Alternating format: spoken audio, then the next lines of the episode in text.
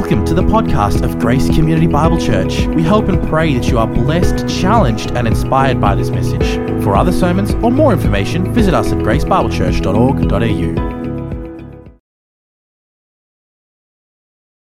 Now, we've been going through the book of Hebrews, and the author of Hebrews has been, in different ways, encouraging his listeners to persevere on in the faith to continue to follow Jesus Christ and not abandon him. Now, in chapter 3, particularly, he spoke from Psalm 95, and so he said, Don't be like that rebellious generation of Israelites who didn't listen to God's word. May it be a warning to you, an example to you. Don't harden your heart to God's word. Because if you fall if you turn away from Jesus, you will fall away from the living God. And there's going to be only eternal condemnation for you.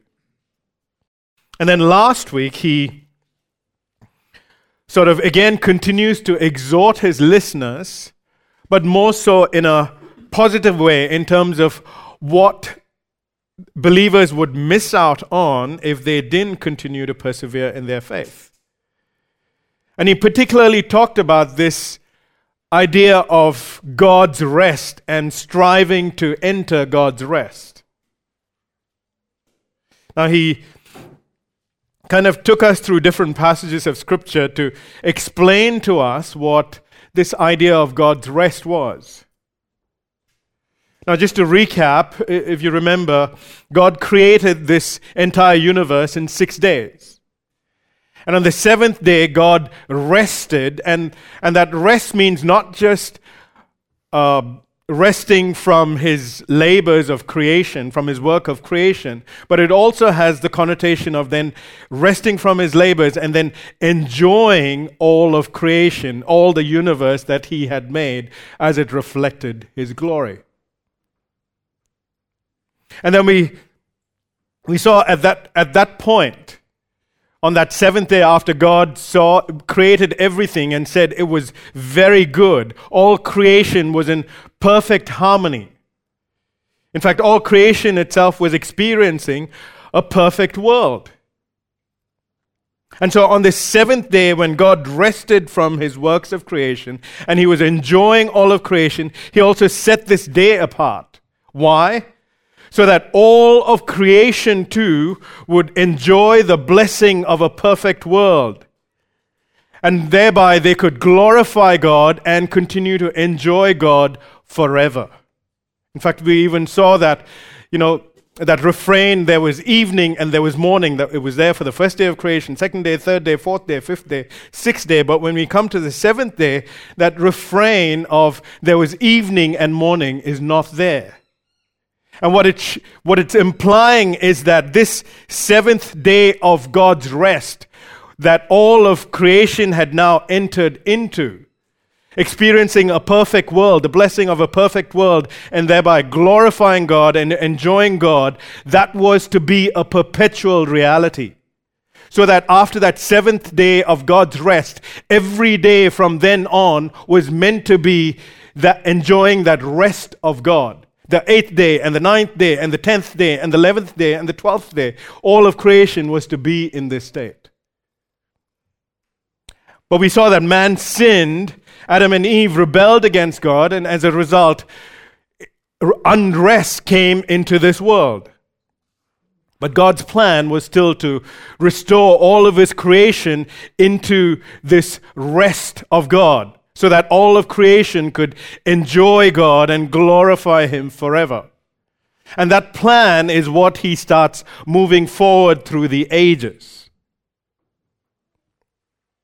To ultimately bring even a people for Himself into this state where they can glorify God in a perfect world and enjoy Him forever. And so the author has already talked about some of that, even in the first few chapters, where he talks about Christ returning and establishing a perfect world, a new world of, of joy and righteousness and peace and all that kind of stuff. That's really, again, another way of saying that's that perfect rest of God, entering that rest of God. You could essentially say it's, it's the new Edenic state. If at, on the seventh day, when God rested, that was the first Edenic rest state, and that was disrupted by the sinfulness of man. Ultimately, when Jesus comes and he establishes his kingdom and there's a new world, that will be then the forever Edenic state of rest. And so the author's exhortation then is therefore strive now to enter this rest that is still a future reality. And it's almost kind of like, you know, he's trying to get his listeners to say, but don't take this lightly, take this seriously. And it's almost like if you think of, you know, when, when Adam and Eve were kicked out of the garden, and there was the cherubim placed and the, the flaming, whirling sword that's placed at the entrance of Eden, so that no one was able to access Eden anymore. Because that was God's sword of judgment.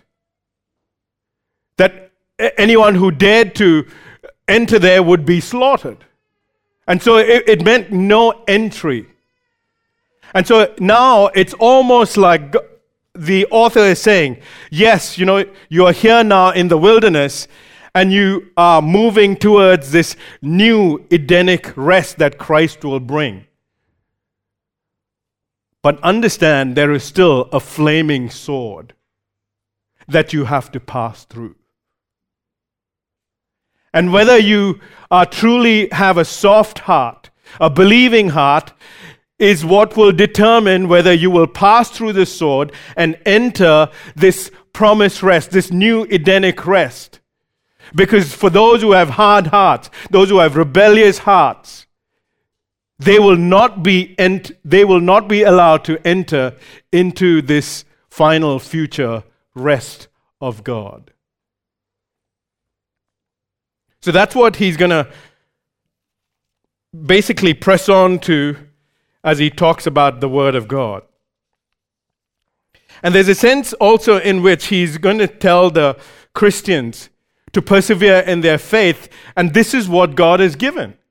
Yes, it's a powerful, scrutinizing, piercing sword, but it is something that will help you.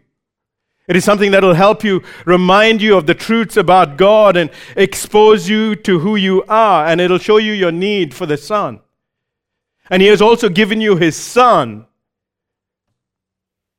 who is your great high priest, who is who will sympathize with your every weakness and give you mercy and grace in time of need. I've titled this morning's sermon as God's Help in Time of Need. And we're going to look at this section under two headings. We're going to look at the power of God's word and more so in how it's piercing and it's judgmental and convicting and lays us bare, and that's in verses 12 through to 13. And then we'll look at the help of God's Son in verses 14 through to 16. So the power of God's word in verse 12 and 13 and the help of God's Son in verses 14 to 16 both ultimately serve as a help to the believer to continue to persevere in their faith. So, firstly, the power of God's word. It says, verse 12, For the word of God is living and active. The word of God is living and active. Why? Because the Word of God is an expression of Himself. And therefore, God's Word is also living and active as God Himself is living and active, bringing those things to pass through His Word. Or if we were to put this negatively, it would, we would say it something like this that God's Word is not dead and ineffective. It's not really like the word of any ordinary man.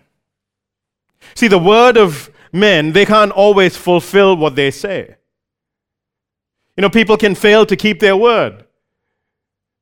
Either because they were deceptive or because something else has happened and they're unable to keep their word.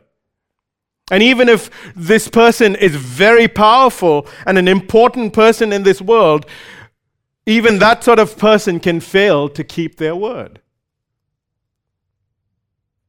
And, and if you think of, say, an important person, say, from a few centuries ago, has said something, uh, you know, we would say, yeah, he was a powerful person then, but his words have no power right now. But the Bible, on the other hand, it's no ordinary book.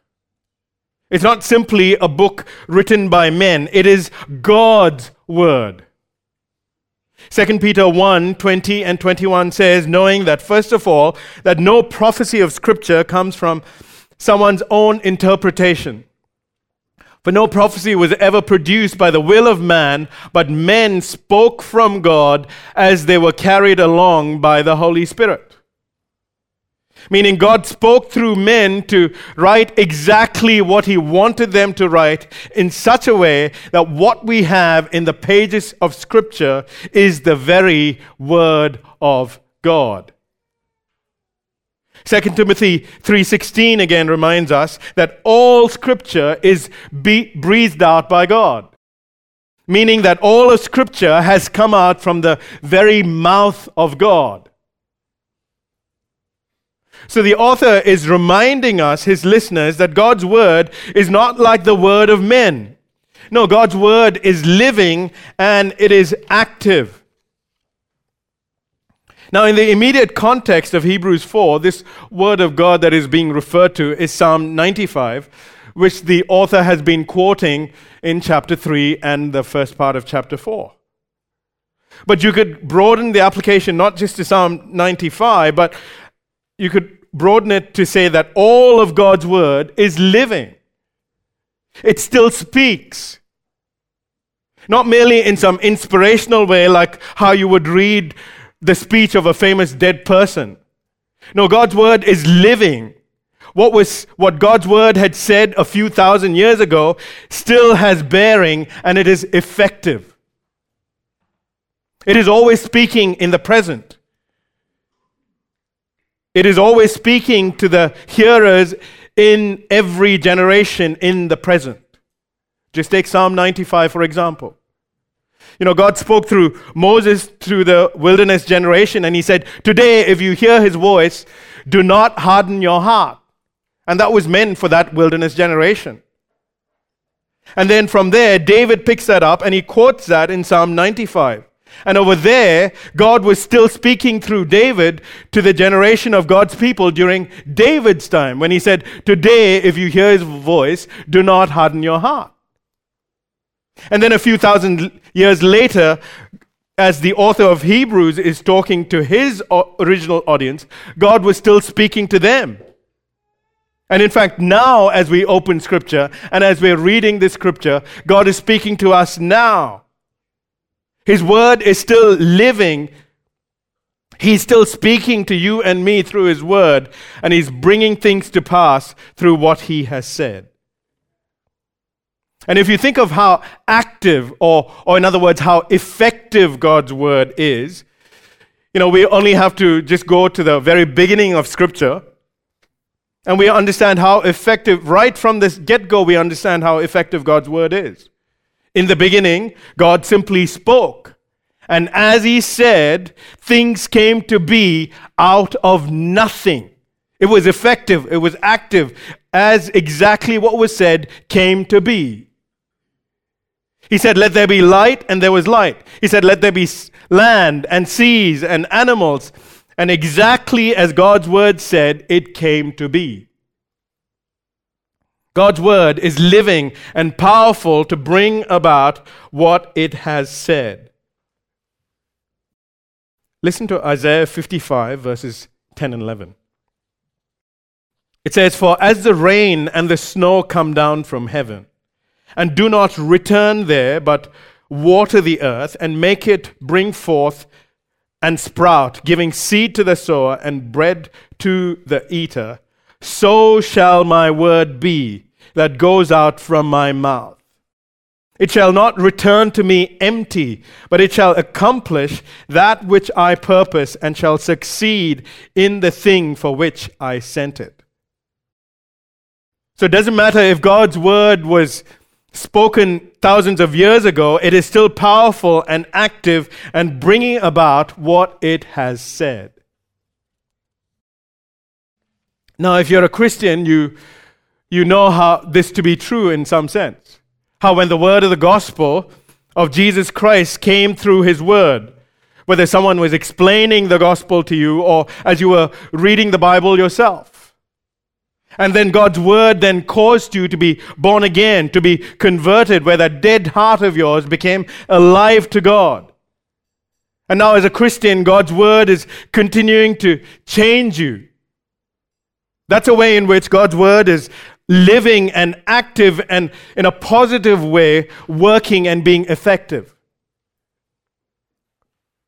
But again, in the context of what the author is wanting his listeners to do, to, to heed Scripture, to not take it lightly, to heed the warning of Scripture, to continue to strive on. You know, he's, he wants to talk about the power of God's word in a negative sense, uh, in the way it brings judgment of sin. Now, you just have to go back to the incident of the wilderness generation of Israelites. That generation that came out from Egypt. That generation that refused to enter the promised land after the spies were sent to check out the land. And we saw that God swore an oath saying, except for Caleb and Joshua and the next generation, all those who hardened their heart against the Lord would not enter the land. That they would die as they continue to wander in the wilderness.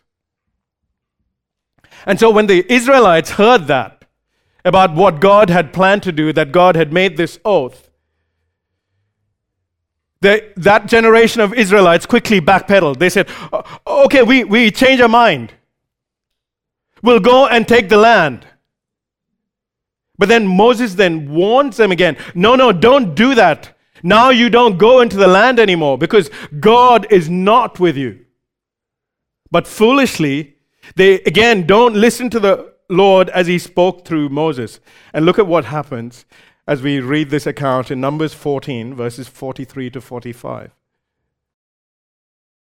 It says, For there, as in, in the land now, the Amalekites and the Canaanites were facing, are facing you, and you shall fall by the sword.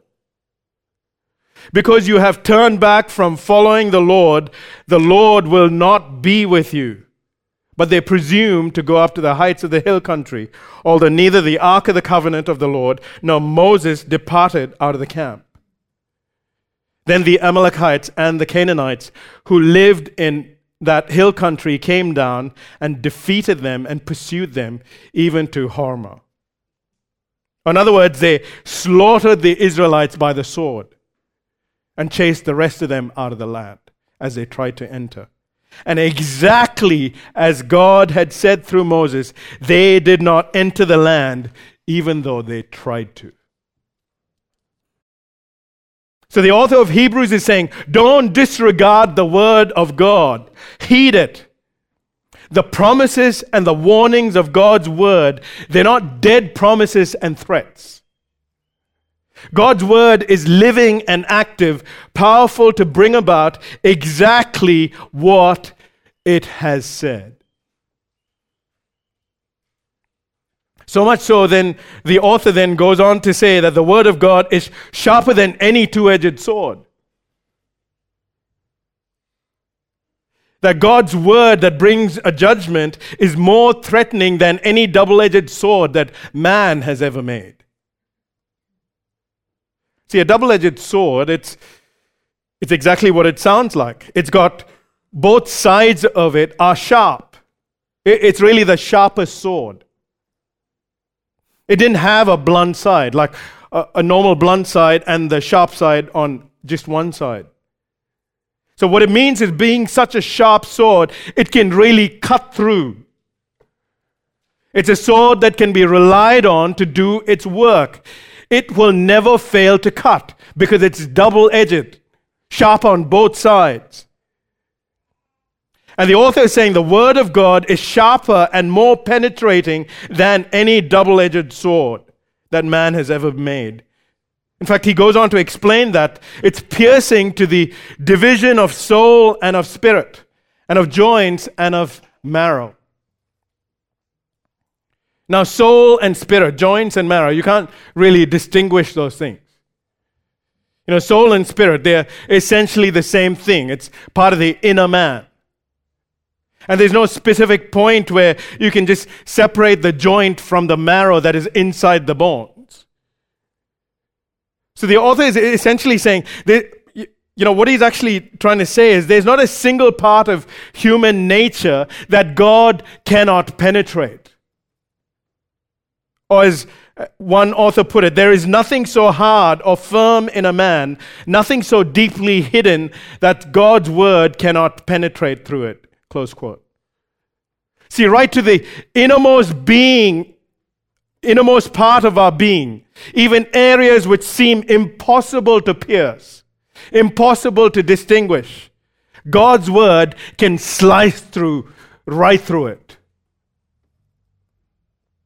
And, it, and then it goes on to say, and it discerns the thoughts and the intentions of the heart. See, as God's word penetrates through a person, it can discern or uh, assess the thoughts and intention of the heart. You know, our, our, our, thoughts and our motives, it's all hidden from everyone else outside, unless we obviously mention it to someone. But God's word can penetrate to the level of our thoughts and even the motives, why we're thinking those thoughts. And it can, and it can splice it open and reveal and expose what is in us. It can expose sinful motives, the sinful motives and the hypocrisy and the false pretensions of what's going on in our heart versus what we're portraying on the outside. God's word can really reveal what is going on in our hearts. You know, sometimes we think, oh, you know, I, I know myself really well, and I have a good idea of what I'm like. I, I can be a pretty good judge of myself. And you know, with that kind of thinking, we often see ourselves in better light than we should. Because of our sinful tendencies, we can think of ourselves higher than we ought. We can think our, our motives are, are way better and way purer than they really are. And we can think that, oh, I can assess myself rightly. I, am doing okay because we, we are assessing ourselves by our own subpar standards. And we're so oblivious to our pride and our sin. And sometimes it's the other extreme of thinking where we're thinking, oh, I'm no good, I'm nothing, I'm, I'm worse than everyone else. And just feeling down and, and sorry for ourselves. But that's just another manifestation of pride. An unhealthy focus on the self. And we don't see that that is also pride. Or it can be oh, saying on the outside, oh, I'm not good. Uh, you know, it wasn't really anything. And then we're just really just waiting for others, just fishing for compliments to say, oh, no, no, no, that's not what it is. You're really good. You're really important. This is, this is wonderful. Well, that's pride again, isn't it? And we can be so blind to it.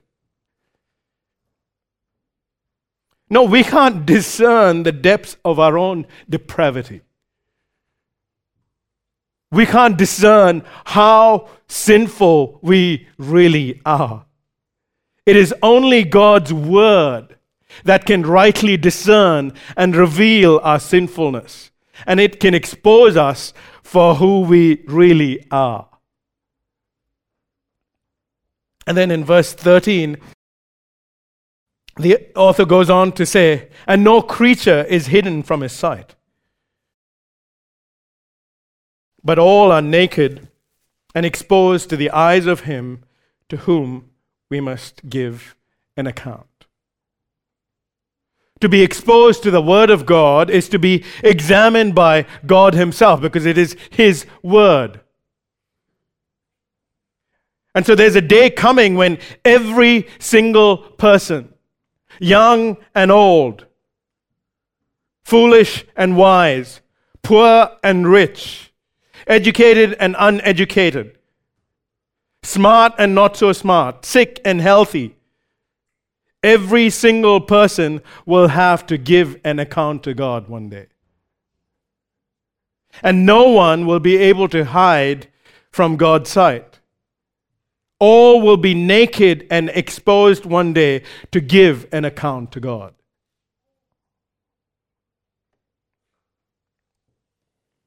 You know, if you remember in the garden, Adam and Eve, when they were first created, they were naked and exposed.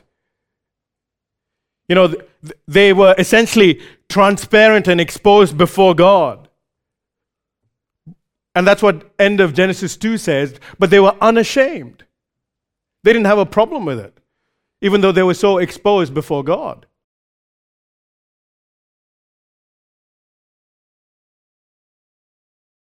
Not just physically, but even immaterially, in every sense of the word, they were exposed and naked. And they were unashamed. But after they sinned, and they realized that they were naked and exposed now, that they were transparent before God, what, what do they do? They, they cover themselves, or at least they try to cover themselves with fig leaves and try to hide from God. Why? Because now they dreaded being transparent and exposed before God. They dreaded being naked and exposed before God. But they couldn't hide from God, as we, as we have seen in Genesis 3, and neither can any of us. And a day is coming when each and every human being, young and old, will have to give an account to God, and not a single person will be able to hide from God's sight. And the text says that when we have to give an account to God, all are naked and exposed. You know, that word translated there as exposed, it's in the original, it's closely related to the word throat. And so it has the idea of exposing the throat. You even get the English word trachea from the original word that's translated here. So in ancient times, when a criminal was brought to trial, a dagger would be placed under the chin, just near the throat. And where the, the the throat is exposed and the dagger would just be placed here. Why? So that the criminal wouldn't be able to bow down, but he would have to really face the trial. He would have to face the court. So it's like that on the final day when everyone will come under the scrutiny of God's word. They can't run and hide away somewhere. Oh, no, they will have to come face to face with the truth about God and about themselves. And every person will have to face God and the reality of who they really are, as they will be completely exposed and defenseless and naked before God just who they are on the inside, including their thoughts and motives and every other thing exposed before God.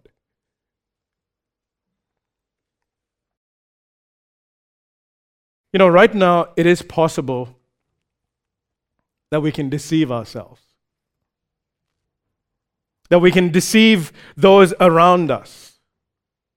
We can deceive our family, we can deceive our church family. We can deceive our friends, our co workers, or anyone else that we interact with. It's possible that we can deceive others so that what is in our hearts and what we show on the outside are two totally different things. It is even possible to deceive our own selves and our thinking, where we're thinking, oh, I'm okay, when really we're not okay with the Lord. But there is a day coming when every action, every word, every thought, every motive will be exposed, and we will all be laid bare before God, and we will have to give an account to God for it, and there is no way to escape it. This is how powerful, living, and active and piercing God's word is, that it lays us bare like this. Now, here's the question.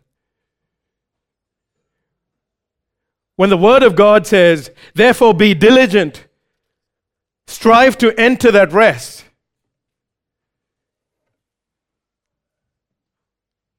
you know, we can say as believers, but how can we do that? How can we do it well? I mean, who among us can say, I'm always believing, always, perfectly? Who among us can say, I'm always obedient? Oh, let the word of God come and slice me open and expose me and show that I'm not that bad. Who amongst us can say that? And if you're thinking that, I would say to you, friend, you're in the worst kind of deception where you're deluding yourself. No, when the Word of God goes through our hearts, it exposes our sin. It exposes our hypocrisy and our self righteousness. It exposes our laziness and our lies.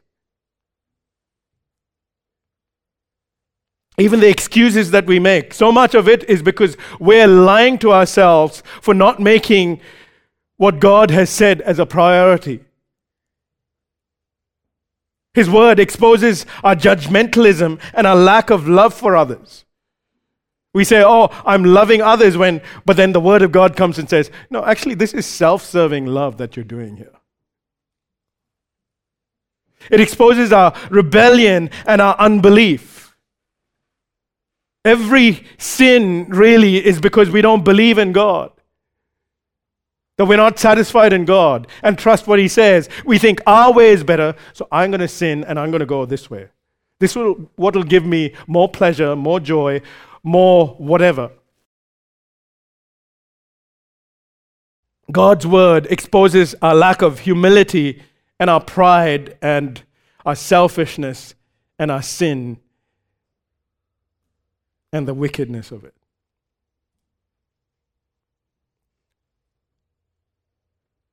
And this is what the Word of God does. And this is what we all need. See, because unless we are cut open by God's word and our sin is exposed, and all of who we are from the inside out is fully exposed, and we realize how helpless we are, we will not be ready then to turn to God and receive the grace of God that is available through Jesus Christ. Even those of us who are Christians, unless we realize, even living in this Christian life, it's not because of some inherent goodness or strength that I possess that I can continue in the faith and really strive to enter God's rest. And some of those others can't. No, because I'm still prone to sin and wander away from God who is only good to me. So, unless we're laid bare for all that we are by the Word of God and we realize our helplessness, we will not see our need to continue to cling on to Jesus in our everyday lives for mercy and for grace and help to reach our final destination of rest. And this brings us to our second point the help from God's Son in verses 14 through to 16.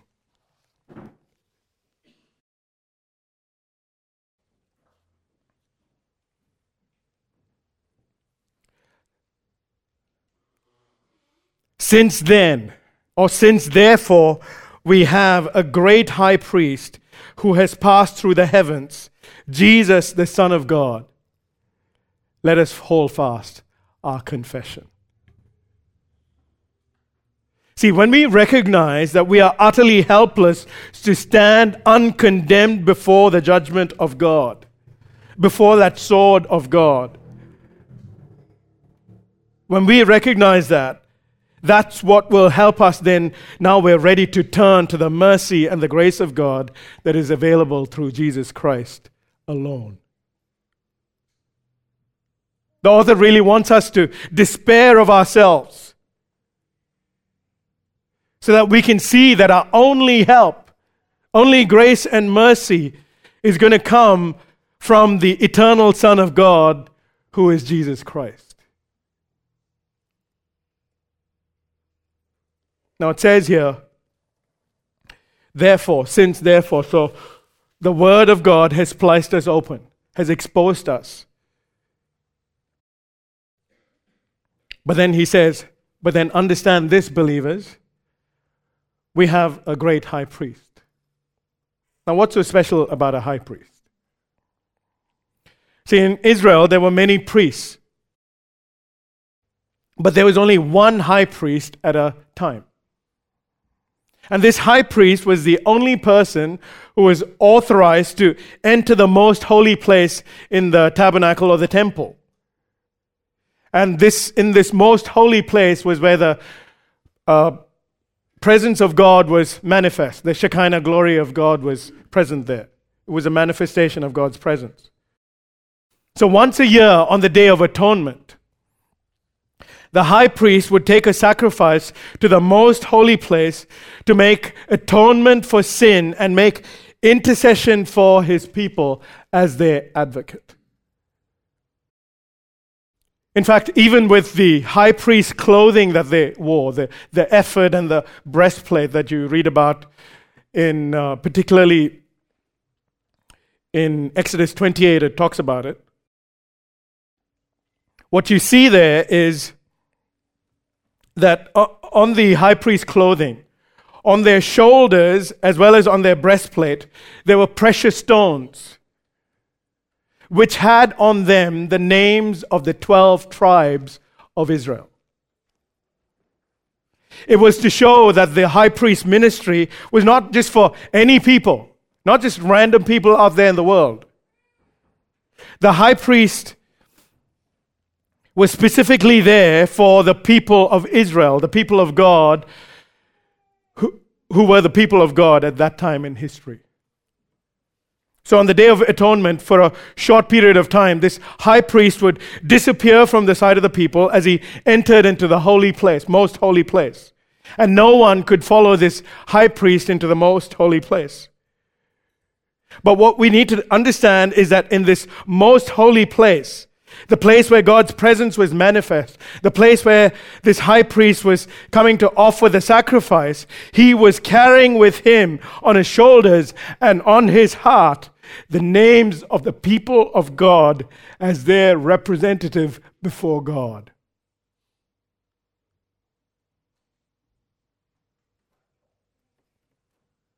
And the author says here, we have a great high priest who has passed through the heavens. See, this great, pre- great priest of ours has not entered some man made sanctuary where God's presence was simply manifest. No, this great high priest of ours has passed through heaven itself and entered the very place where God dwells. He has entered the very presence of God by virtue of his own sacrifice. And he has disappeared from our sight into this heavenly sanctuary as our representative, carrying our very names into the very presence of God. Now, here's what makes this high priest so great the author says he's the eternal Son of God. The eternal Son who's greater than the angelic beings that we saw in chapter 1 and chapter 2. The Son who is greater than Moses himself, one of the greatest leaders and mediators in, under the Old Covenant. The Son who's greater than all other high priests that have been, because he is able to pass through the very heavens into the very presence of God because of his perfect sacrifice. Why? Precisely because he is God himself. No mere human high priest would be able to directly enter heaven into God's very presence with their animal sacrifice.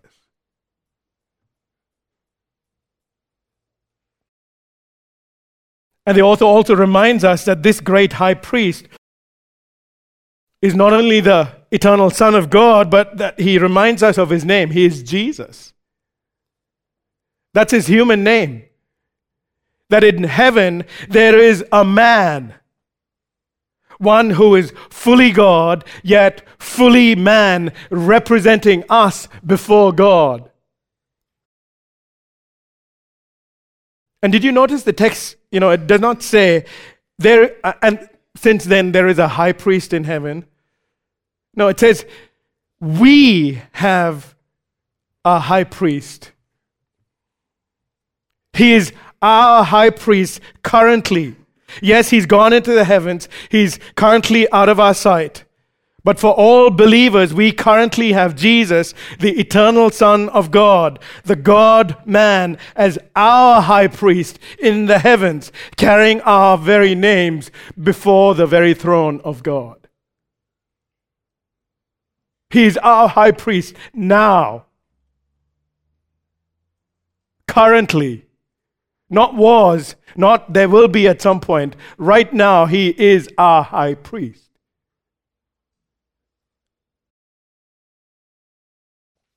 Now the question might come, okay, that's that's wonderful that Jesus is our high priest representing us and you know he's exalted in the heavens and he's seated at the right hand of the Father. But how can he help me in my troubles and my afflictions down here on earth? I mean, isn't he so far removed and the exalted great high priest now in the heavens? And so then the author wants to answer that objection by saying, verse 15, For we do not have a high priest who is unable to sympathize with our weakness, weaknesses, but one who is in every respect has been tempted as we are, yet without sin. Now, the weaknesses here it refers to our, our frailness as human beings. The limitations that we have as human beings, all the frailties and the weaknesses, including that proneness to sin. Now, when you think of Jesus, yes, he became fully man, and we saw some of that in the previous chapters. He became hungry, he became thirsty. You know, he experienced anguish as he was in the Garden of Gethsemane, thinking about what was going to happen on that cross, and he sweat drops of blood. He experienced grief, thinking about when Lazarus died and, and he wept. His flesh was torn apart, ripped off his bone, and he experienced pain. And you know, often when we, it's when we experience, go through these human frailties, pain and suffering and whatnot, we're most prone to sin, right? They become opportunities for us to sin. Or when we experience even injustice from others and, and mocking from others. And Jesus certainly experienced a lot of that. But for us, we are all those instances make us very prone to sin then. But Jesus, on the other hand, yes, he understands our weakness because he was fully human. But it says that he was without sin.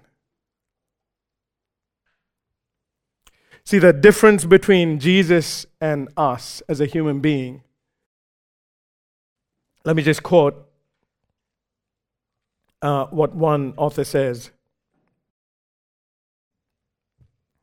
None of his temptations arose of a sinful disposition such as fallen men have since Adam. All of Christ's temptations came to him from outside himself. So when we undergo all kinds of experiences and limitations and frailties of being a human being, we're then tempted to sin. And yet, for Jesus, that temptation to sin did not come from inside him, it just came from outside. Now, we saw this before, but what makes that so great? We saw this in chapter 2. The problem with us is we go through those weaknesses, we give in to our temptation very quickly. And so, if, if the temptation comes this way, or the whatever, and we quickly give in. But for Jesus, he experienced the full force of temptation to its highest degree and yet never gave in. I mean, he had the devil himself tempting him. It doesn't get any worse than that. You know, few, few men will like, ever experience the devil himself. Uh, we might have his minions tempting us, but the devil personally tempting us, few of us will ever experience that kind of temptation. Yet that was what Jesus experienced, but he never gave in and he was sinless. Now, here's the thing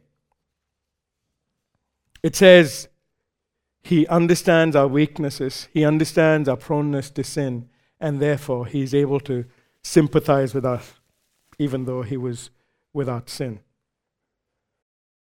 Now, some might object at this point, but how can that be? I mean, if Jesus never sinned, how can we, how can he sympathize with our weaknesses and understand our temptations?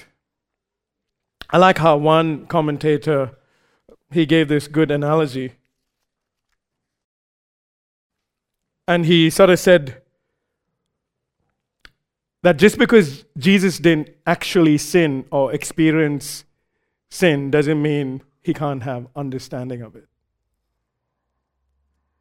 And he goes on to say, for example, a person can have many successful operations.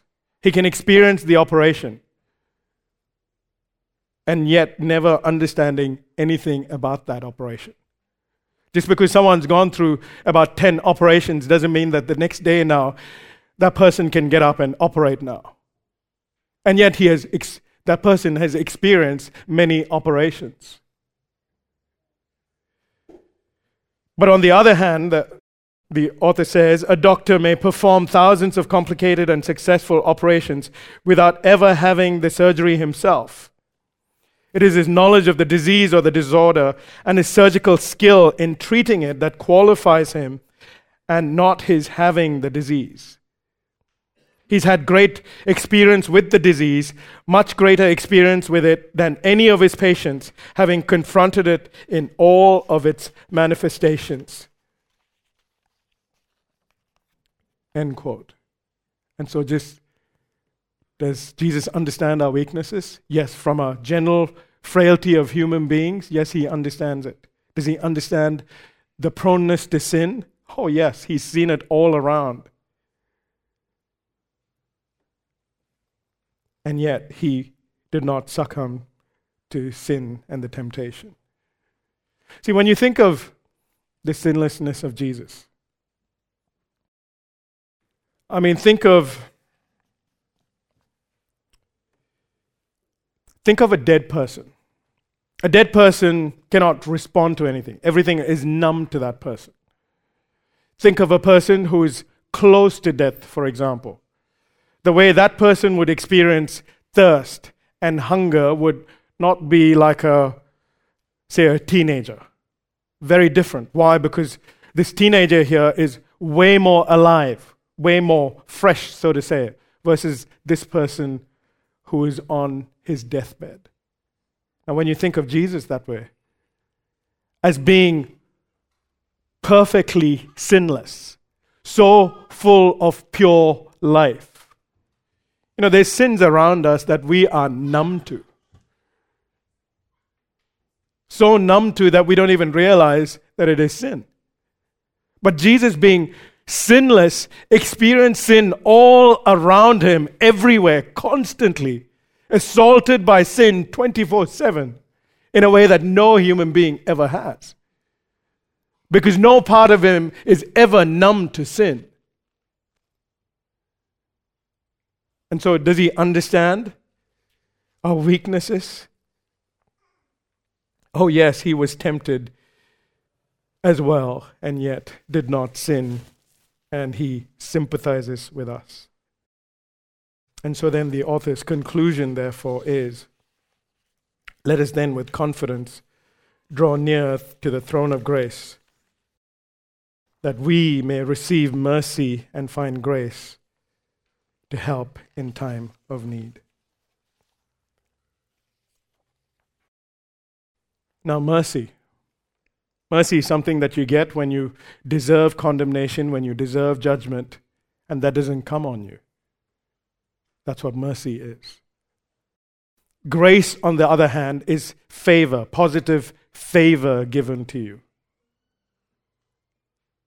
And so, why is it that a person who's sliced open by the Word of God, who knows that they stand bare, naked, exposed to God, there's no hiding from Him, why is it then we as believers can still, with confidence, draw near to the throne of grace? Because that throne of grace is where we receive mercy and grace. Because at that throne of grace is our representative, our high priest, the God man, the one who offered himself as the perfect sacrifice on our behalf, so that now we who still continue to fall away or prone to fall away can still receive mercy from God because of what Jesus has done. And then grace and help to continue to persevere on in the faith.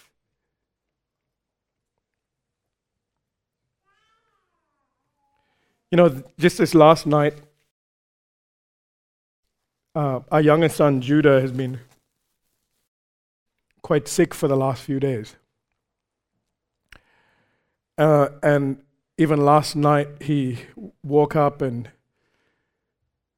uh, just coughing, very uncomfortable. You know, we brought him into our bed. Uh, he just went on coughing and uh, whimpering, and you know, he was just awake. And after some time, you know, all I was thinking, I need to sleep. I need to sleep. So I, I'm not too tired, and I don't have a foggy brain when I have to preach God's word this morning.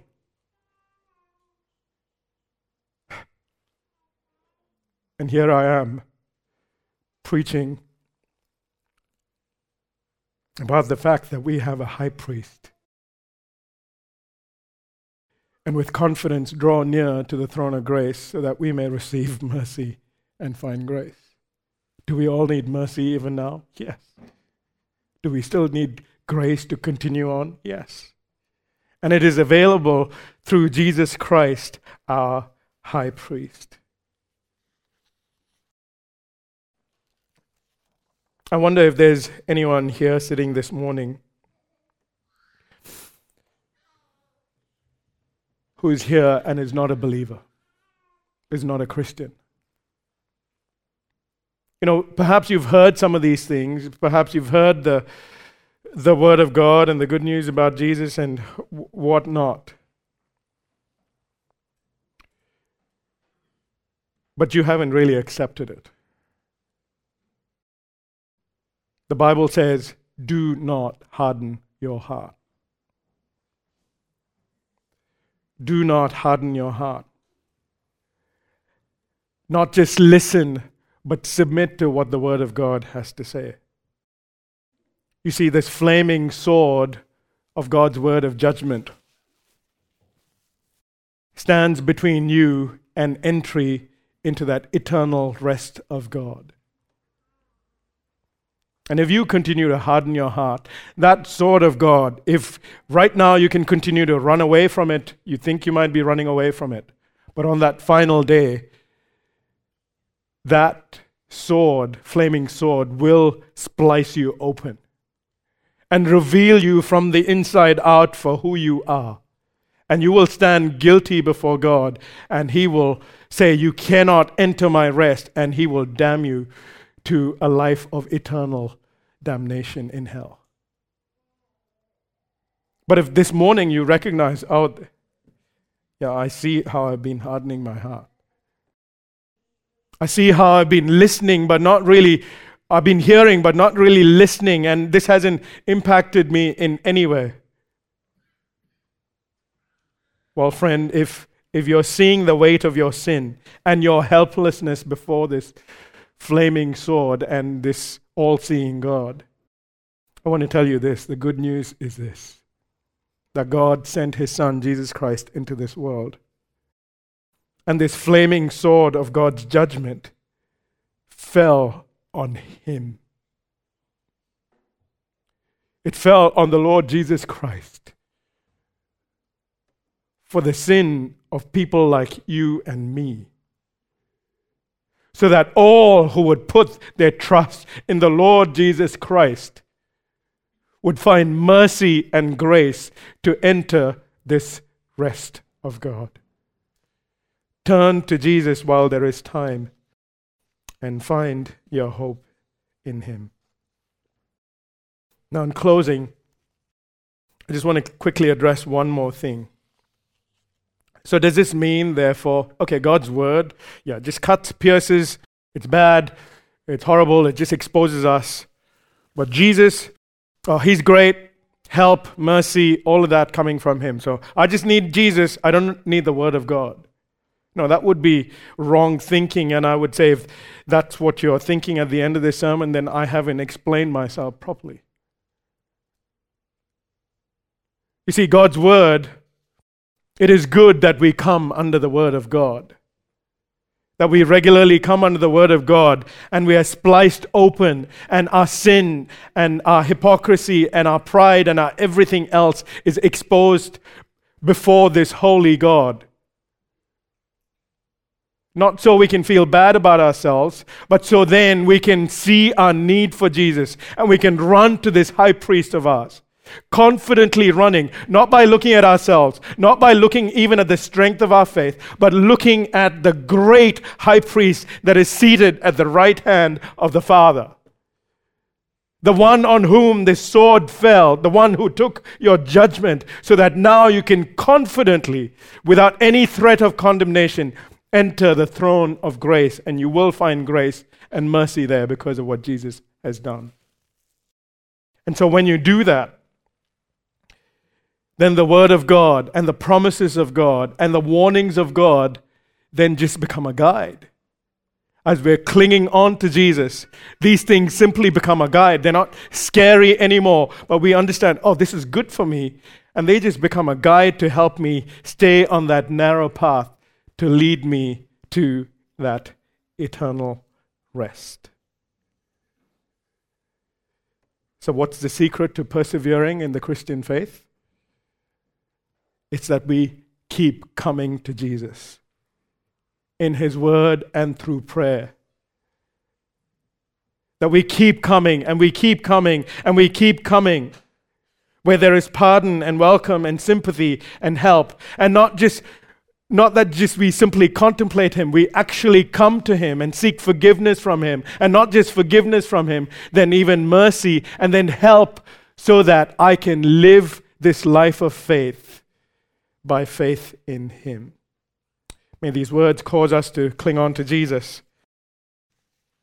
May these words cause us to sit under the word more and more so that we can see ourselves rightly, so that it would cause us to cling on to Jesus more, and it would lead us to that eternal rest that God has promised in him. Let's pray together. Father, we thank you that through your word, you, you cut us open for our own good, So we see our own sin. So we see our own pride, our own self righteousness, our own self reliance. And Lord, may we ever always want to be in your word so that we would understand more of you and more of ourselves, our true selves, and our proneness to sin. And Lord, even as we see that, may it cause us to run to Jesus, our great high priest, in and through whom we find mercy because he bore our condemnation and our judgment. And where we find grace then to persevere on to continue to strive to enter the rest that you have promised. Lord, even this day, as we have heard your word, help us not just to be hearers of the word, but be doers of the word. We pray that your Spirit would do a work in our hearts. This we pray for Jesus' name's sake. Amen.